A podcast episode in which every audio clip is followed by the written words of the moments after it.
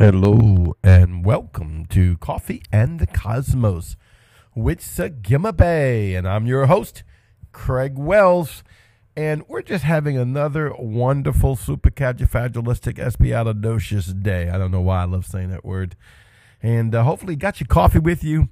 I know my show's called Coffee and the Cosmos, and I'm usually drinking coffee almost every time I make one of these, and I hardly ever mention it, and I hardly ever mention the coffee part I've been thinking about that lately, but there's just so much that Yahweh's saying. I mean, we just went through the living letters. I think I have one more Ga. I think I have to go through, and um, we'll go through that sometime in the next few days. Um, but I just wanted to share with you today the goodness of Yahweh. And uh, that's really what he put on my heart. He was like, I was like, God, what do you want me to tell him? Do I do the Ga or do I, do I do something else? Because I don't have a script for these.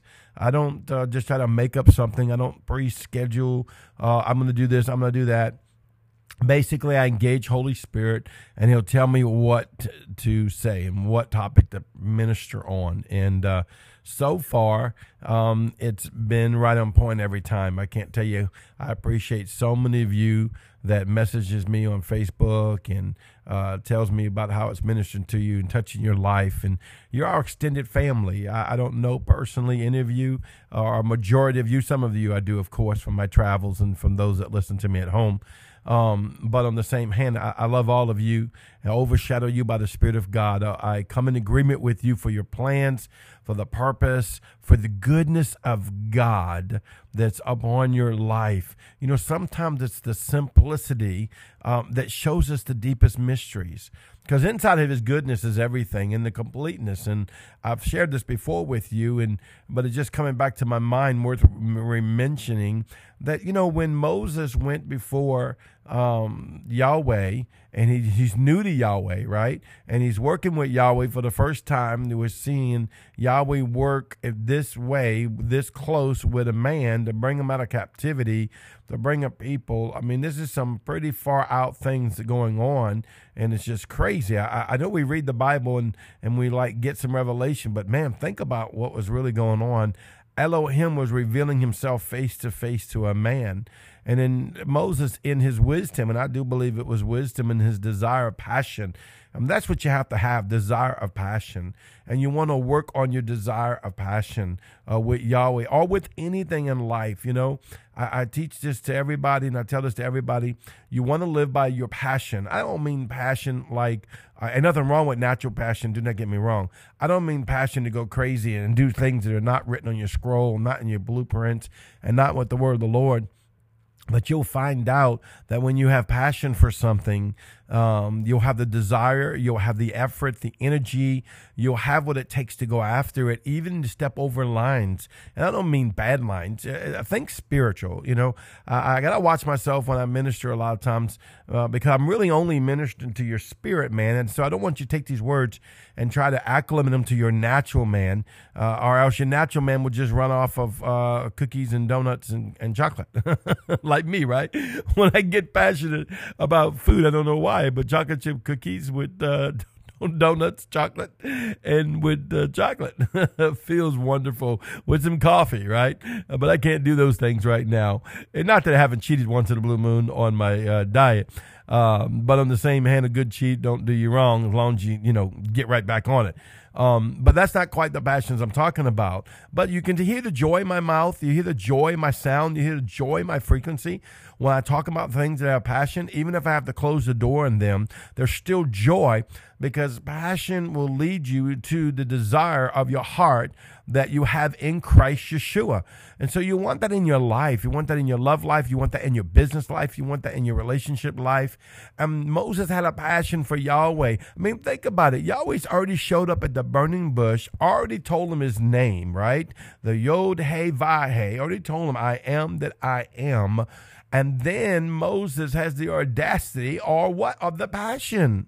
The passion to say, you know what, Father, I want to know more of your glory. And we got to get out of our natural mindset of thinking of some church service where we all get slain in the spirit. Nothing wrong with that. Those things are wonderful. Or if we get drunk in the spirit, those things are wonderful. But he was saying, see, he already saw God in a way we've never seen him yet or most of us never seen him yet. Or really, majority of us, we've seen him in the spirit realm. This dude has seen him in the flesh.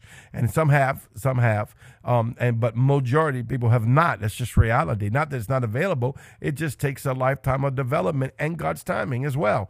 And so he's seeing God. So it wasn't like me saying or you saying, Hey, show us your glory. You know, I want more presence. I want to see people more healed and delivered and saved and set free. And I want to go into the mysteries more. And these are all wonderful things and, and need to be um, pursued in your life as you pursue the Father. But he was already there. He's already walking with God. The word clearly said that he came and overshadowed on Moses and spoke to him like a man speaks with a man face to face. And Yahweh called Moses his friend. Come on now. What an opportunity to show us what we can have and what we can do. Talk about the goodness of Yahweh. So Moses says, Listen, Father, show me your glory.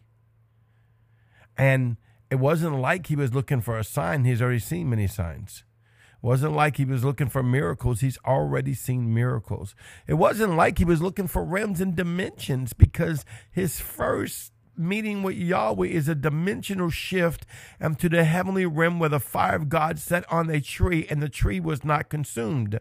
Don't you understand? God is bound by the natural law. If that was in the earthly realm, that fire would have had to consume it, but it was in the spirit realm. So he already had a dimensional shift to see inside the spirit realm a bush that burns it that does not burn. So he wasn't asking for that as well. He was asking for more of the essence of God Himself. And the first thing that Yahweh said to him, I'm going to show you my goodness.